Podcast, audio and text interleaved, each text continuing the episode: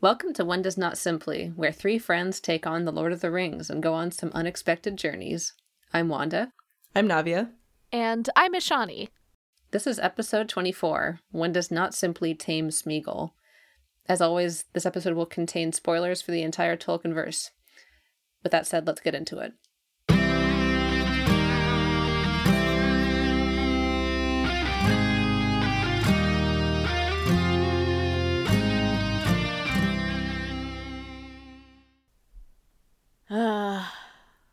Well, dear listeners, we're here. We are at the beginning of book four of The Lord of the Rings, aka The Slog. So, in this chapter, we finally, reluctantly, rejoin Frodo and Sam as they begin their trek towards Mordor. And much of this chapter is just Frodo and Sam trying to find their way around some mountains and down a cliff. And then around the midpoint of the chapter, after thinking, hoping that they have managed to finally lose Gollum, they realize that they have not, in fact, managed to lose Gollum. And so they decide instead to confront him. And in the course of this confrontation, they extract a promise from him that basically means they decide, okay, we're not going to kill you, we're going to take you along with us, and you're going to show us the way.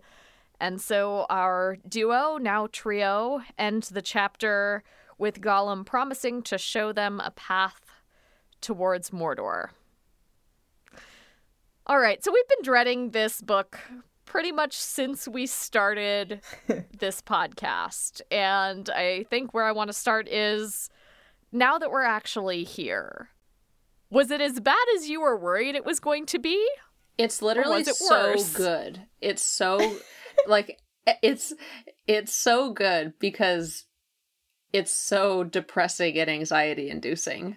I think that I think that my memory of this this book, which the the last time I read it was when I was a kid, was of it being boring. Mm-hmm. It's not boring, in my opinion. It's just really upsetting. like it's they're in Muil, the the mountain range, the mm. ghastly mountain range, and then and then and then they can tell that after they go out, they're gonna get to the marshes, and then after they go out of that, they're gonna get to Mordor, and it's just like dystopia on top of dystopia. Yeah, I by the way, while we were talking, I just like looked at the map just to double check where Emyn Muil Muil whatever that says where it is. Um and it's like really depressingly a, like a tiny mountain range. like, like it, it, they spent so long I think basically going in circles just lost because this is way smaller than the mountains they've already crossed that's really sad. well, I I mean the thing that I wanted to say was that I my recollection was of a part of the book that was hard to read because it was written in in such a way as to make it like the writing was difficult. And I mm-hmm. was so wrong about that. Like the I think that the content is really dis- despair inducing, but it's written beautifully in my opinion. Like there's a lot of really tight dialogue and mm-hmm. character mm. building and the descriptions are beautiful, even though Tolkien wants to compare everything to a skirt for some reason. yeah, I don't know. Uh, so I guess like I'll go back to your question, Ishani, which is was it as bad as you were expecting? And I'll say like yes, but but also kind of agree with Wanda in that like it's bad, but because it's so effective in what it's trying to do. Um, like I don't want to read this. Like I don't look forward to reading a whole book of this but at the same time it is achieving exactly what i think the intent is which is to bring you along on this extremely despair inducing and depressing journey that frodo and sam are on. And like that part yeah nailed it. Like i honestly was just like was tolkien actually depressed writing this? Because it's very evocative. Yeah, it's interesting to me that this is one of the first times where we might all three of us be in almost perfect agreement where I don't really have anything much to add because my first impression is yes, this is so grim and this is so miserable, but it's not because it's boring or because it's badly written. I actually put in my notes that I think this is Tolkien at his most technically proficient as Yeah. a storyteller, the way he's blending like description and character moments and dialogue and narration and all of these different pieces and little bits of action get thrown in sometimes. And apart from the fact that I had no idea still which way, like north, south, or right or left were. um, Least. yeah, right. I'm just like I uh, descriptions of the geography are still hard for me. But other than that, like it really works. It's just that what it's working to do is oh boy. Yeah, the idea of reading a whole book of this. And it's not, right? I think part of that is also like Wanda, my last time reading this was when I was much younger. And I know the whole book is not just Frodo and Sam and Gollum walking. I know that they're going to meet other characters and they're going to do other things. Yeah, but like barely. It's like halfway through the book, I think, that they meet uh Faramir. Yeah, so it's it's not like oh right at the end, but it just feels that way. Mm-hmm. Well, and like when they meet Faramir, it doesn't get any happier. Yeah. No, that's true. They're like, your brother's dead, and but we did bring Gollum. I propose a trade. what What do you guys think? Like, I guess I want to dive a little deeper into technically what he's doing really well here because I am not super typically critical of what I'm reading in, in- from a technical standpoint, and I don't know a lot about like how to evoke certain things or like what he's doing other than just like. No, honestly, I I, I want to ask that question to you guys because I think you both are maybe better at at describing technical writing than I am. Like, what is it that is so successful about this? Wanda, do you want to go first? No, I don't fucking know. Well, all right then. I guess I will Look, go. I studied engineering, so somebody else do this, please. there were a couple of things I noticed, right? One was, well, first off, we get a callback for the rope thing. Sam back in Rivendell goes, Man, I really wish I had a rope. I just know it's going to be important at some point. And then indeed, a rope is important at some point, and it sure is a good thing he picked one up from Lorien. And that sense of continuity, I think, is something that Tolkien doesn't always do well. So it's nice when it is done well, right? Mm-hmm, that mm-hmm. sense of even if we as readers are exposed to this whole world, the things that the characters did earlier are going to come back because they really did mean it, right? Sam really did mean it when he said, like, I know that a rope is important to have when you're traveling because it is. Mm-hmm. The other thing that I think this chapter does that honestly didn't always happen in book three is that sense of character, right? Right. That you are really firmly with Frodo uh, Yeah. in this chapter. And you get that sense throughout. It's not just, oh, he said this and he did this, but it's, you know, he takes a moment to look out at the mountains and have the, um, that moment of despair or of going, "Ugh, I don't want to turn back. Like, I have to fucking do this. Like, I don't want to find another route. Let's just go. Right. And you Yeah. see Yeah. that frustration.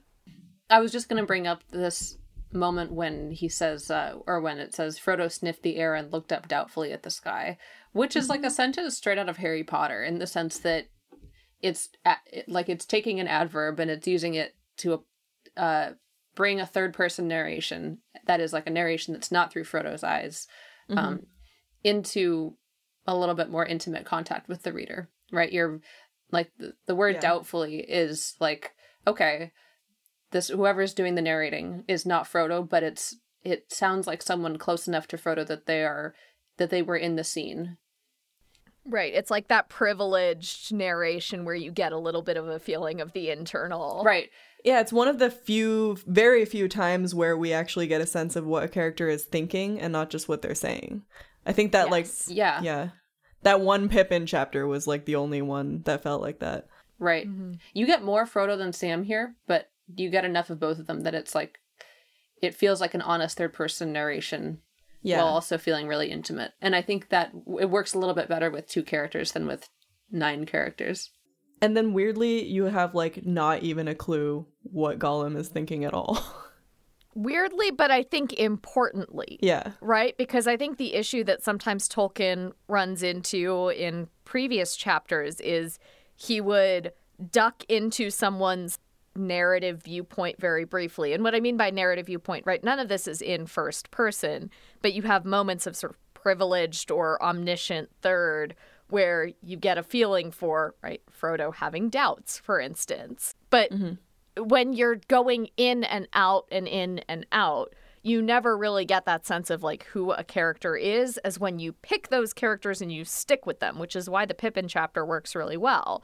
Is that yes, the mm-hmm. orcs are there, like we get a sense of what Pippin is going through. Yes, the Ents are there, right? But that whole section, you're pretty clearly mm-hmm. like with a character or with like a perspective, right? When you get the orcs, it's like you really get the orcs. When you get Pippin, you really get Pippin. When you get the Ents, you really get the Ents, as mm-hmm. opposed to you're torn between, you know, a little bit of Aragorn and a little bit of Legolas and Gimli and a little bit of like nobody at all or nobody really in particular.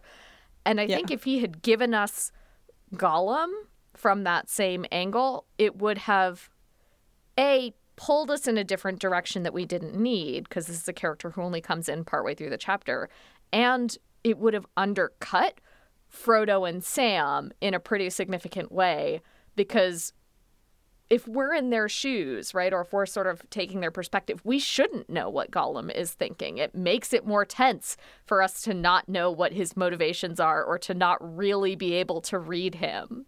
Mm-hmm. and, and also to like make Frodo and Sam to Gollum's purpose is kind of to strengthen the perspective that we got on both Frodo and Sam. They both look worse, I think, for what they want to do about Gollum. And I think that's actually a really good segue to Frodo makes the decision to spare Gollum, but I'm curious if you would have done the same thing or how you look on that decision, whether or not you think that's a good decision. It's a complicated choice. I don't know that there's necessarily a to me at least it doesn't seem like there's necessarily a super straightforward quote unquote right answer. But i'm curious if either of you felt like no there was and this was or wasn't it. I mean, I think I would have simply gone the libertarian route and uh, figured out what Gollum's price was. with all of the money that you definitely were not carrying yeah, well, I would be like, all of the these are like the the lembas is fungible, no doubt, right? Yeah, although Gollum can't eat it because it's elven made. No, he has to sell it, right? He doesn't have to sell it back. The mithril is extremely fungible. Tol- That's true. Frodo could have taken that off. Here, Gollum, take this to the free market. Yeah, you're like, look, I give you a new precious. How about that? oh man, I so I had a maybe a, a a weird read on this, which when I was reading it, I was kind of like, my thought was. Frodo like doesn't know anything about Gollum basically at this point, right? They've had like very minimal encounters. Gollum is described as looking just awful. so like, like you don't get the, sense of this like kind of a little bit adorable creature that we see in the movies. So like I'm I'm like thinking about this and I'm like why? Why is why does he pity him in this moment, right? What has he what is Gollum displaying that warrants pity? And I actually kind of read this as like and and maybe this kind of ties into what I would do in this situation as it actually isn't even pity so much as not wanting to be the one that kills him like almost being like like I don't want to call it cowardice because I don't think that's the right word but like essentially not having what it takes to do even what you perceive as maybe the right thing to do in that situation because you just don't want to be the one that kills this defenseless creature. And it's also interesting to me that like Sam doesn't take this into his own hands in any way because like he obviously thinks that they definitely should kill Gollum. Like he is not wavering on that at all. But he also doesn't do it, right? He has an opportunity, probably multiple as this journey continues, but he's pretty much just like, "Oh, no, Frodo said don't, so I won't."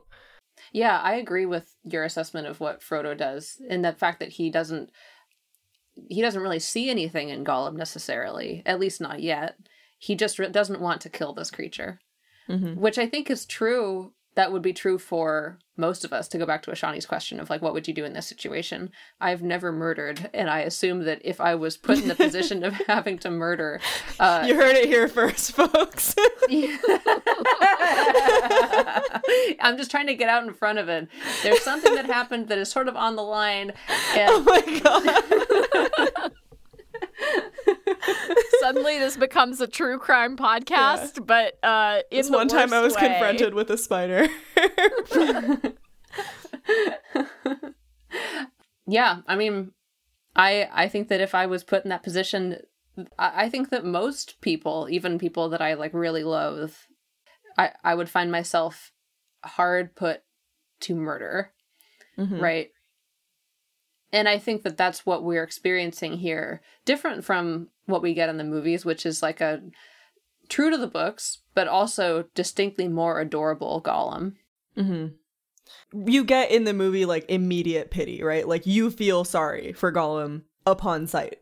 Yes, yes, I think that yeah. I think that in the in the movies you feel sorry for him, and Andy Serkis is like really playing playing up for the you know he's got this like horrible little loincloth, and you're like, oh, I'm so sorry. um, and and those big eyes. Although to be fair, the big eyes are true to the Alan Lee drawings. Mm-hmm. And to the description, and we get we got a lot of description of like the big glowing eyes. Right, right. But in the book, it, he he just he just seems grotesque. I I didn't have any particular pity for Gollum, but you can sense that Frodo is the person that's been trusted with the decision of whether or not to kill him, and when push comes to shove, he doesn't want to. And then I think you get this really interesting passage where he recalls what Gandalf said about don't be too eager to deal out death in the name of justice just because you are afraid of what someone might do to you, because even the very wise can't see all ends, by which he means if you don't, if you're not sure that whoever it is is going to kill you, then you should not, you should err on the side of not killing, right? And mm-hmm importantly, I think Gandalf doesn't say don't kill if you suspect someone's, you know, potentially going to kill you, but like don't be too eager to do it. And I think that what that does is give Frodo an excuse to lean on his desire to not do this thing that feels grotesque. There was also an, a callback in your notes that I really liked about how like it, this kind of um recalls Theoden like letting Wormtongue go. Um right. And I actually thought there was a really interesting distinction between those two, where in that situation, like maybe it's because of Theoden's position of power and his like kingliness overall, but it felt like an act of like mercy from him. Whereas here, it does not feel merciful. Like it does not feel like Frodo is showing any kind of kind behavior other than just like, I don't really want to do this. And I wonder if that's because it feels like Theoden has more options, right? Like, I really mm-hmm. do feel like Theoden had other options besides let Wormtongue go or kill him, right? And even if you said, okay, well, they're abandoning Edoras and they can't leave him in prison, surely there would have been an option of like tie him to a horse like do something. Right. Like bring him along with either the evacuating people but you know in chains or bring him along with the army bound and unable to cause mischief. And frodo and sam don't really have a ton of options on the table. Like i was kind of thinking through it and going okay well Gollum has been following them, but has not technically been an aggressor.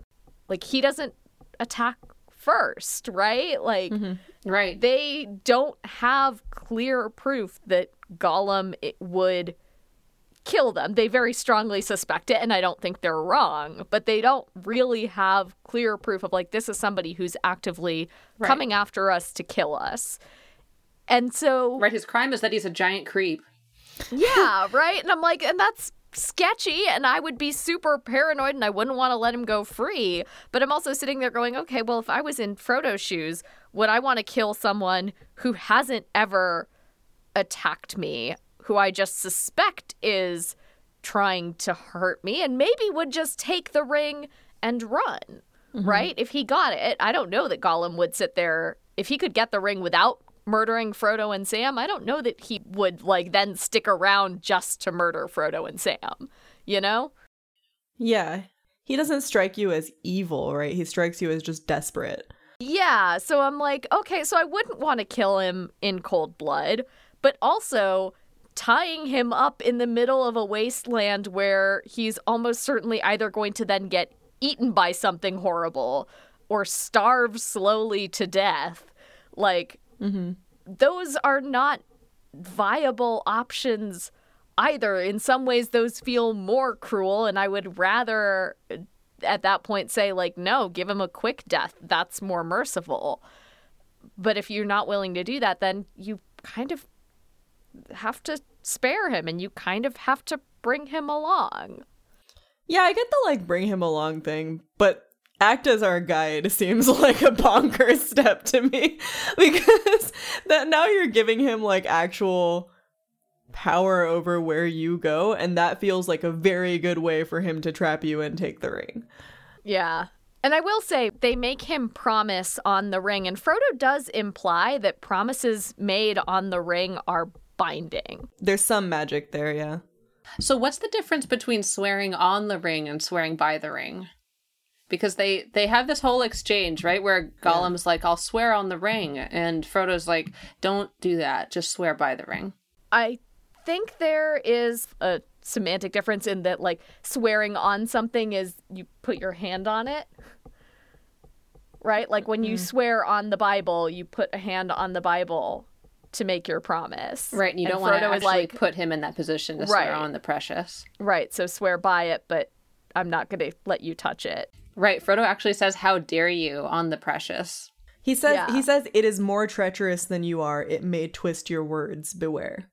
Mm-hmm. Which made me think it's like a Fey promise. Like you make promises and they monkeys paw your words. Actually, I think you're right, Ishani. I think it is just the difference between like he doesn't want him to have to hold it or like see it to swear on it because then he does say all you wish is to see it and touch it if you can, though you know it would drive you mad. Not on it, swear by it. But this is just this is really just like a semantic thing that Frodo's saying. Like you can't you can't swear on it, uh, because you just want to grab it. You have to swear Right. by it. Interestingly, he doesn't actually do that though. um he never says I swear by it. He just says, "We promise. Yes, I promise. I will serve the master of the precious." Yeah. What I think is interesting, and I'm actually glad you brought it up though, Wanda, is because if the ring binds you to your promise, why the hell is Frodo letting Gollum choose the wording of his promise? Like, Frodo seems aware of the fact that the ring might actually make Gollum follow through on whatever he promises somehow. Right in some sick way. Yeah, but then doesn't say, this is what you need to say exactly. Although, on a technicality, Frodo is holding the ring, so if he said the words, then then he would swear it too, and he can't do that because he's about to destroy the thing. But I mean, like this idea of saying if the ring is binding, right? And it's Gollum who's swearing by it, not Frodo. Yeah, he doesn't have any specifics of what is being sworn to, right? Mm-hmm. It's just I will serve the master of the precious, which is incredibly vague. He could be the master of the precious. Mm-hmm. Like there's so many loopholes here. It's like baffling that Frodo doesn't specify anymore. Yeah. Yeah, he learned the art of loopholes after Bilbo. yeah. It's interesting too that what makes this whole passage confusing from where he says I want to serve swear on the precious to where he says I will serve the master of the precious is that the first thing that he does which is to say I want to swear on the precious in retrospect seems like it's a deceitful thing that he says in an attempt to be able to lay his hand on the ring. Mm-hmm. And he says, like, Smeagol will swear never, never to let him have it. He will save it. Which is okay. So, in swearing never to let Sauron have it, that doesn't mean you couldn't just take it for yourself, right? Right. Is saving it, taking it for yourself. If you take it for yourself, then you are the master of the precious and can do what you want. But what's interesting about it is that, well, but then he pivots, right? Uh, Like, uh, so he says Smeagol will save it, but he must swear on the precious. And then Frodo says, no, not on it. All you wish is to see it and touch it if you can, though you know it will drive you mad. And then it it goes into this paragraph where it talks about how it seems like uh, it seems to Sam that his master had grown and Gollum had shrunk. And Frodo says, Down, down, now speak your promise. And then Gollum says, We promises, yes, I promise, I will serve the master of the precious. So it's it's actually like a, a, a display of dominance or something that's going on with Frodo. Like he's he Yeah. he actually because Gollum goes from trying to get his hands on the ring to swearing that he's going to serve, presumably serve Frodo. Mm-hmm. I also wonder, like, you know, Gollum and Smeagol are essentially two distinct personalities in the same body, right? Which one of them is swearing here? Well, I, I don't know about that. Are they two distinct personalities, or are they are they two conceptions of the same individual? I think they're distinct. Um, I mean, I I can't say for sure yet because we haven't really gotten to the part where they talk to each other. Um, Is that an actual part in the book? I don't remember, and that's why I'm wondering. I thought that the I think that the movies took the concept of Gollum and Smeagol having like kind of sharing an identity and turned that into like a kind of classic like split personality um like Stephen King horror movie kind of thing. Maybe, but he does switch back and forth between we and I. Yes. Um, so there's a, there's a hint of that. Yeah, I'll be curious to see when we get a little further whether we start to see more of a divergence because yeah, no, I I don't remember to be honest. So Mm-hmm. I can't speak to that yet, but Well, what I thought was interesting was that Gollum at one point says, "They took the precious. Now Smeagol is gone. Without without the precious, there is no more Smeagol." Is basically what he says, Mhm. Which is interesting because that's not my perspective. Like from the perspective I think of the characters up until this point, Smeagol is like the uncorrupted version of Gollum, and Gollum exists because because of the influence of the ring. Did you guys notice that? I didn't notice it until I read your notes, but it is interesting, right? Because we perceive the ring as having destroyed Smeagol, Right. but he perceives like losing the ring as having been the thing that destroyed him. I guess it depends on how you read that sentence, right? They took his precious and he's lost now. Is that a consequence of losing the precious, or is that simply poor Smeagol because A, they took his precious, and B, unrelated, he's lost? Right. I thought it was interesting because it's like it kind of shows how if you lose something that's really important to you, from your perspective, mm-hmm. you're like, oh, I'm not, I'm not me anymore. I'm not whole anymore. And other people who see you from the outside are like, actually, that if you are saying that about something, that probably means that you had an unhealthy dependence on it. Mm-hmm.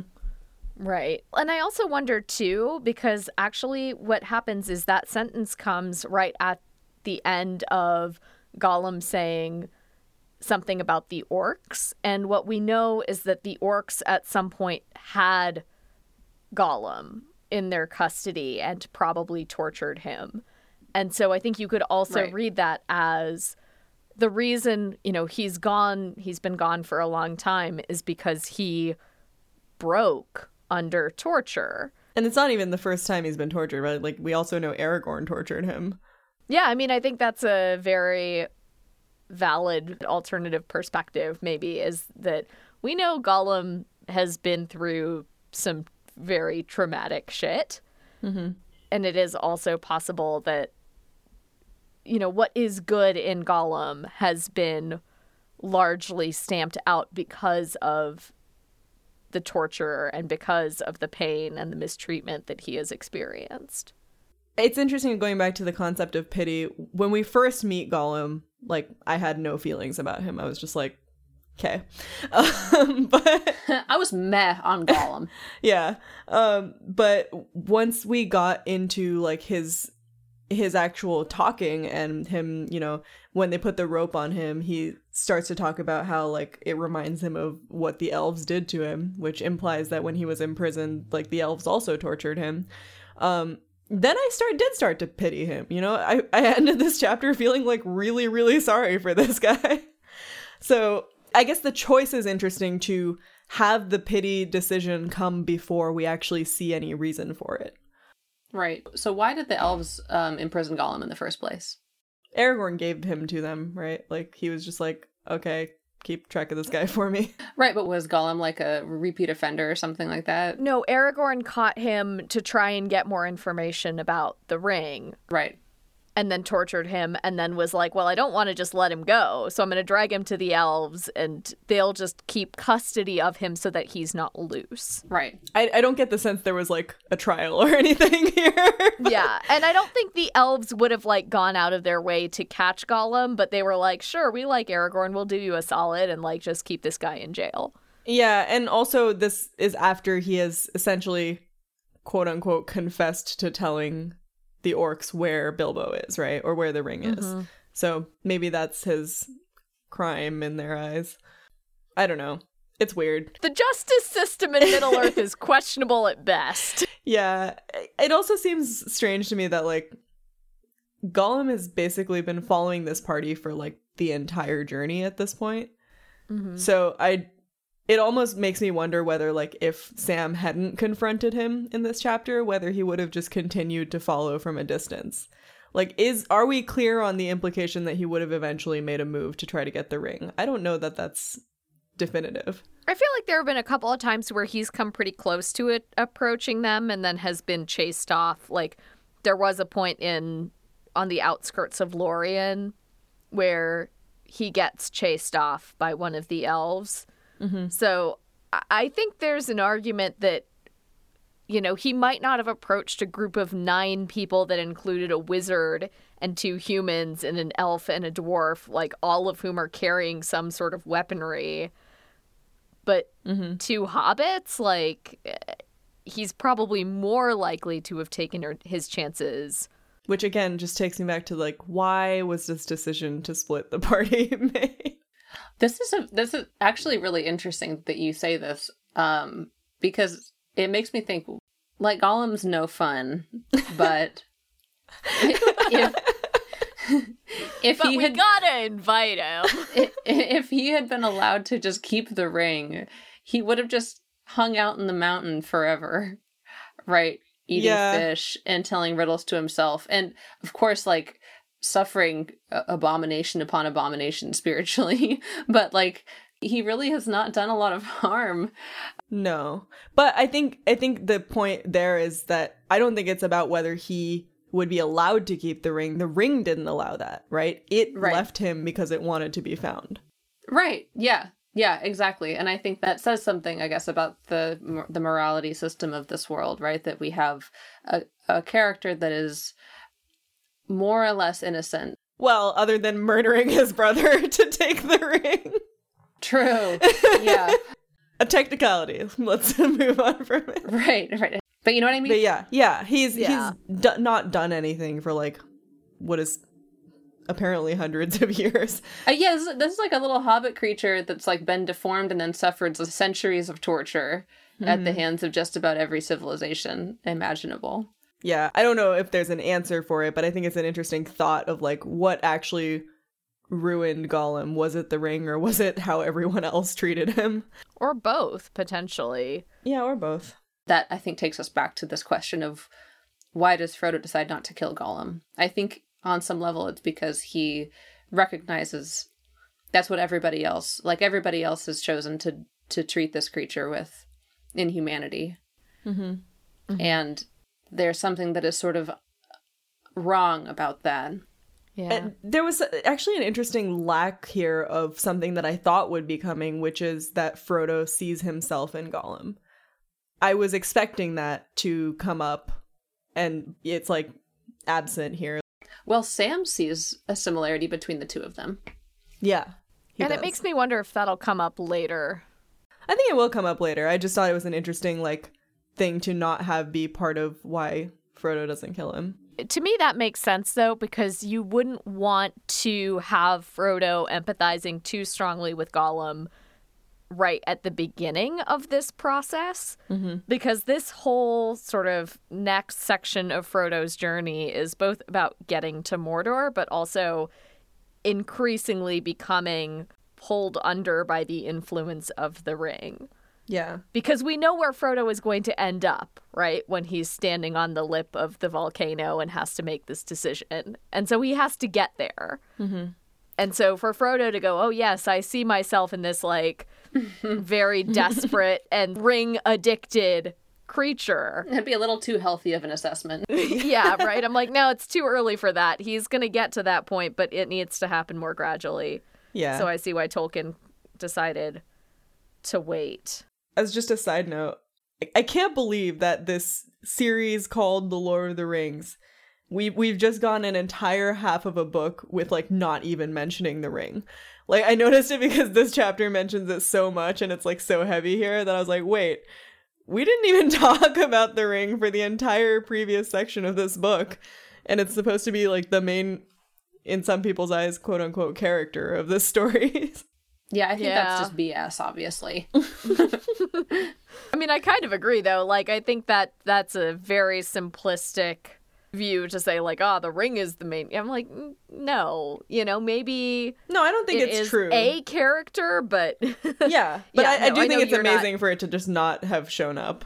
the main character is Viggo Mortensen, you guys, and it has and always will be. clearly, based on how much we talk about him, I did want to go back to something you just said, Ishani, about like it being addictive. Like the mm-hmm. the addict vibes in this chapter were like so strong for me, where it like I felt so uncomfortable at the end of it, where they were like having him swear on the precious and do all and do all this stuff and then he starts acting all subservient and like being like yeah i'll lead you whatever and it just the immediate feeling I got was like, this is an addict who is like being held hostage by the thing he's addicted to. And it made me like very uncomfortable to read. Yeah, I, I'm really glad that you put that in your notes because it's the uncomfortable consequence of Frodo doing a merciful thing. Mm-hmm. Yeah. And it's also, I mean, it's an interesting choice, right? That I think Tolkien clearly made a choice there in terms of Frodo's decision at that point. Like, obviously, Tolkien made the choice to have them encounter Gollum, and authorial intent can't be totally removed and all that other good stuff. But, like, in that moment, Frodo's decision to spare Gollum makes sense with what we know of his character. But then Gollum's reaction of being really fawning and attentive and subservient is weird. Right. And it's weird because it's like, okay, is this the influence of the ring and the promise he's made? Is this him making a choice to try and get Frodo and Sam off guard and maybe sow a little bit of conflict between them? Is this just like a weird trauma reaction to somebody finally not like immediately trying to just beat the shit out of him? Right, a friend. But whatever it is, it's uncomfortable. But it's not a friend, right? He's currently bound by this Yeah. promise that he's made. And it even says, like, he was pitifully anxious to please. He would cackle with laughter and caper if any jest was made, or even if Frodo spoke kindly to him, and weep if Frodo rebuked him. This doesn't make me uncomfortable in the sense that, like, I'm suspicious of Gollum. It makes me uncomfortable in the sense that it feels deeply exploitative of him. Yes. So what's the exploitation? Is the exploitation that they are that they are asking him to show them the way to Mordor? I think the exploitation is that like they have have bound him by a promise to the thing that he is so so desperate to have. And like they're essentially like dangling it in front of him this whole time. I mean, I think I'm going to say it's okay because they the promise that he makes is not to keep his life, right? The promise is to go free of the rope that's painful to him to be bound by. Because that when he tries to escape, they tie his leg up with the rope so that he can't get away again. The rope burns. And then Frodo says, "The only way I can possibly let you go is if there's something that you can do that will make me trust you." And that's when Gollum says, "I'll swear swear by the precious." I don't know that for me, what feels, and maybe exploitative isn't the right word. I keep coming back to uncomfortable because it's a discomfort with the behavior as a response for me as a reader, right? That what I'm seeing Right. happen feels uncomfortable because it feels like there is something odd going on, right? And again, I keep coming back to like, it feels a little bit like a caricature. It feels a little bit like a trauma response. It feels a little bit like maybe it's the ring influencing him. But in none of those instances does it feel like it's handled with compassion. And I don't mean Yeah. that as like compassion from the characters. I mean that as like it doesn't feel like there is authorial compassion. Yeah, I, I think actually like maybe I, I didn't say what I meant very clearly, but I think what makes me uncomfortable isn't necessarily like the fact that this promise has been made, but how Gollum acts afterwards, which mm-hmm. makes me feel like he didn't have the it's like asking a child to promise something, right? Like they don't actually have the knowledge of what they're really doing. Mm. And so you can't really hold them to what they say. It felt like that, where it was like, I didn't see Gollum as like somebody who was able to make this big of a promise. And then seeing how he like reacts to being treated even remotely okay, not even nicely, but like remotely okay, just makes me feel even more like this character has been like tortured and like he's not doing things with a full set of like awareness of what is happening in the world, right? He doesn't feel Right. on a level playing field with these other characters. Yeah. And I think that's what made me uncomfortable.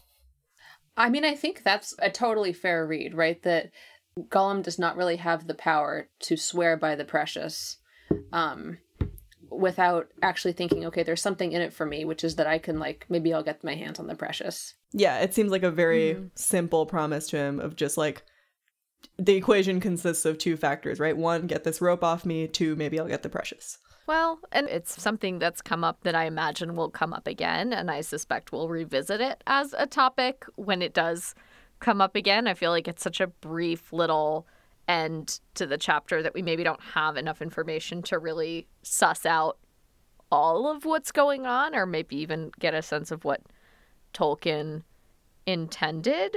But it's definitely something where you know, I started off the chapter going, oh, this is like miserable and a little not tedious, but definitely feeling the fatigue of the characters. And at the end, I was just like, I just don't like this. Like, mm-hmm. it just feels cruel. And they don't tell him why they're going to Mordor, right? They just say they're going there. I don't think they Yeah. mention that they're planning to destroy the ring. Right? They let him draw his own conclusions. Mm-hmm. And he doesn't actually even like think about it or question it at all, which kind of shows you how like single-minded he is in Yeah, he his- thinks that they're going through Mordor. One can only like assume. where yeah. Going to Harad. He's going to go find the blue wizards. I guess I, d- I wanted to go back to this question of like wh- what's so uncomfortable because I agree it is un- uncomfortable about the fact that they extract this promise from Gollum that they say okay you're going to have to earn our trust in order to for us to let you go and I don't think that Frodo really expects that there's something that Gollum can say. Yeah, he's just like He's like, I'm sorry, I'm explaining to you. yeah, he says it Yeah. almost like as if there was any promise you could possibly make, right? Right. Right. He doesn't he doesn't say it as though leaving it open. Although I think the movie pulls this off really well with like the tone that that Elijah Wood takes when he's like, There's no promise you can make that I could trust and you can kind of see in his face that he's like, Maybe there is and I and I don't know. I'm leaving open this kind of question of your humanity. And then Gollum says, Well, you know, what what if I swear on the precious? And I mean, I think this is like this is the thing, right? This is like this is the moment of Gollum saying like this is sort of unhealthy, but I'm to I'm to like swear on the thing that I'm drawn to unhealthily. And Frodo's like, "Well, you know, all things being equal, I would rather have this than have you screaming all the way to Mordor. So I'm going to have I'm going to I'm to make that okay with for myself." Yeah, maybe. I also get the sense in that moment that Frodo being a ring bearer has some deeper understanding of what it means to swear on the ring. hmm Maybe just like because of how it feels. I don't know. Yeah, there's definitely something in that moment when he accepts the oath that changes Frodo's attitude towards the ring. Yeah. Mm-hmm. Though, for me at least, the promise itself wasn't what was uncomfortable, except to the extent that I thought it was a badly worded promise. And if I was going to let Gollum go, I would want a more comprehensive one with like multiple points. I would lawyer the shit out of that. yeah, he was just like, like, Gollum, can you hang on for a few minutes? I'm gonna go draft a promise real quick. right? Please read this out exactly. Don't skip any points. Like, no, it's the, it really is just the difference between Gollum before he makes the promise and Gollum mm-hmm. after he makes the promise.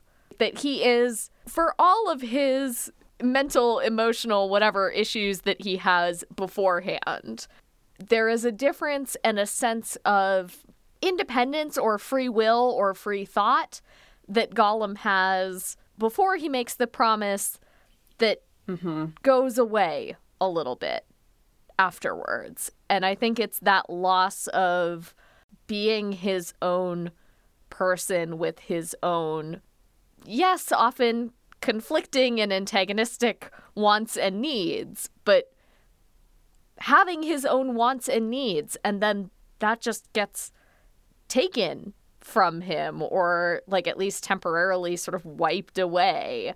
Well, I don't know if it's it's clear that like it's that it's been taken from him or whether he is just like trying to manipulate the situation. Like I don't know if that's super clear. It doesn't seem to me conclusive that he is actually this subservient versus he is pretending mm-hmm. to be to convince Frodo and Sam that he's okay. Yeah, I agree. I, I think it, you're right that it could very well still be that Gollum is just very good at manipulating people and he's making these decisions consciously, but maybe influenced by the movies, right? And again, I think we have to look at Andy Serkis gave a performance that certainly makes Gollum more pitiful than the Gollum we meet in the books. And so mm-hmm. he doesn't seem as intentionally manipulative at first when he behaves the same way as is being described here. I want to make maybe like a strange comparison here, but I feel like it's actually really interesting to see Frodo interact with Sam and Frodo interact with Gollum because in a sense they are both subservient to him, right? Sam is his literal servant while he's at home and he's following yeah. him around on this journey. And then Gollum, he puts him in this position where he's kind of bound to him. And the sense you get from Sam is like a deep loyalty and he's like I'm going to protect you and then seeing that contrasted with Gollum's behavior y- there's a sense of falseness here right, right? where it's like you don't mm-hmm. believe mm-hmm. Gollum but you fully believe Sam and I think that I haven't actually ever thought about this the fact that Tolkien put these two characters with Frodo on this journey but I actually think it makes for a very interesting like dichotomy between them yeah, for sure. Although I think my counterpoint to that would be have you ever had moments where you're a little uncomfortable with Sam's subservience to Frodo? Because I I definitely have had moments where I'm like, yeah. Uh, buddy, just take a step back. Like I know that you're sort of nominally his servant and you owe him a lot of loyalty, but also. Like in this chapter, when he's like, I'll kill myself on this cliff before you do, Mr. Frodo. yeah. I think, yeah, I mean, totally. I've, I have definitely been uncomfortable with some of the ways that Sam acts. But I think the interesting thing is, like, maybe that I, I never think that Sam is trying to manipulate the situation or that he's doing anything but genuinely trying to help Frodo. And I don't feel that hmm. way about Gollum. Like I'm immediately suspicious of his behavior. See, for me, I think the flip side of that is that I I agree. I don't think Sam is ever trying to manipulate Frodo, but the thing that often makes me uncomfortable is that Sam seems almost childlike, mm-hmm. right? Or like not fully adult in the ways he does give up some of his autonomy to Frodo. And it's that parallel yeah. that I'm uncomfortable with, that like Gollum is taking that just to a more extreme degree. Although interestingly, this chapter is kind of the first one of the first times we see Sam take matters into his own hands, right? He's the one that decides mm-hmm. to attack Gollum and bring this situation to a head. And he yeah. definitely does not agree with what Frodo is doing, and he's not quiet about it either. I mean, I think Sam brings Gollum into his like into his adventure with Frodo in the way that like any two people that have like really close trust with each other, it sort of seems like poetically one person in that relationship always brings in the thing that tests their relationship. Huh. I don't know. I don't really know how to better like substantiate what I'm saying there. But it I, I think it is like interesting in a poetic way that like Sam is the one that decides like, okay, like I can see this I can see this this danger sort of like hovering on the outside. And I'm gonna go after it because I can see like I have a clear vision of how I would respond to this thing. Whereas Frodo is kind of like evading Gollum for weeks or days, even though they know that he's there following them. Frodo's preference is to just not have the encounter, whereas Sam is eventually like, okay, let's have the encounter because I'm just going to kill this guy. Yeah. But it doesn't end up so simple. Tolkien writes a book that encourages forgiveness and mercy and also admits that like it can get really complicated after you show mercy to someone as it does here. Yeah. Yeah, it doesn't come without consequences. thanks for listening to one does not simply. This episode was edited by Ishani. You can find us on twitter at odnspod and tumblr at one does not simply pod. Special thanks to andrew sneha and to all of our listeners for joining us on this journey. And if you like what you hear please give us a rating or a review on whatever platform you listen to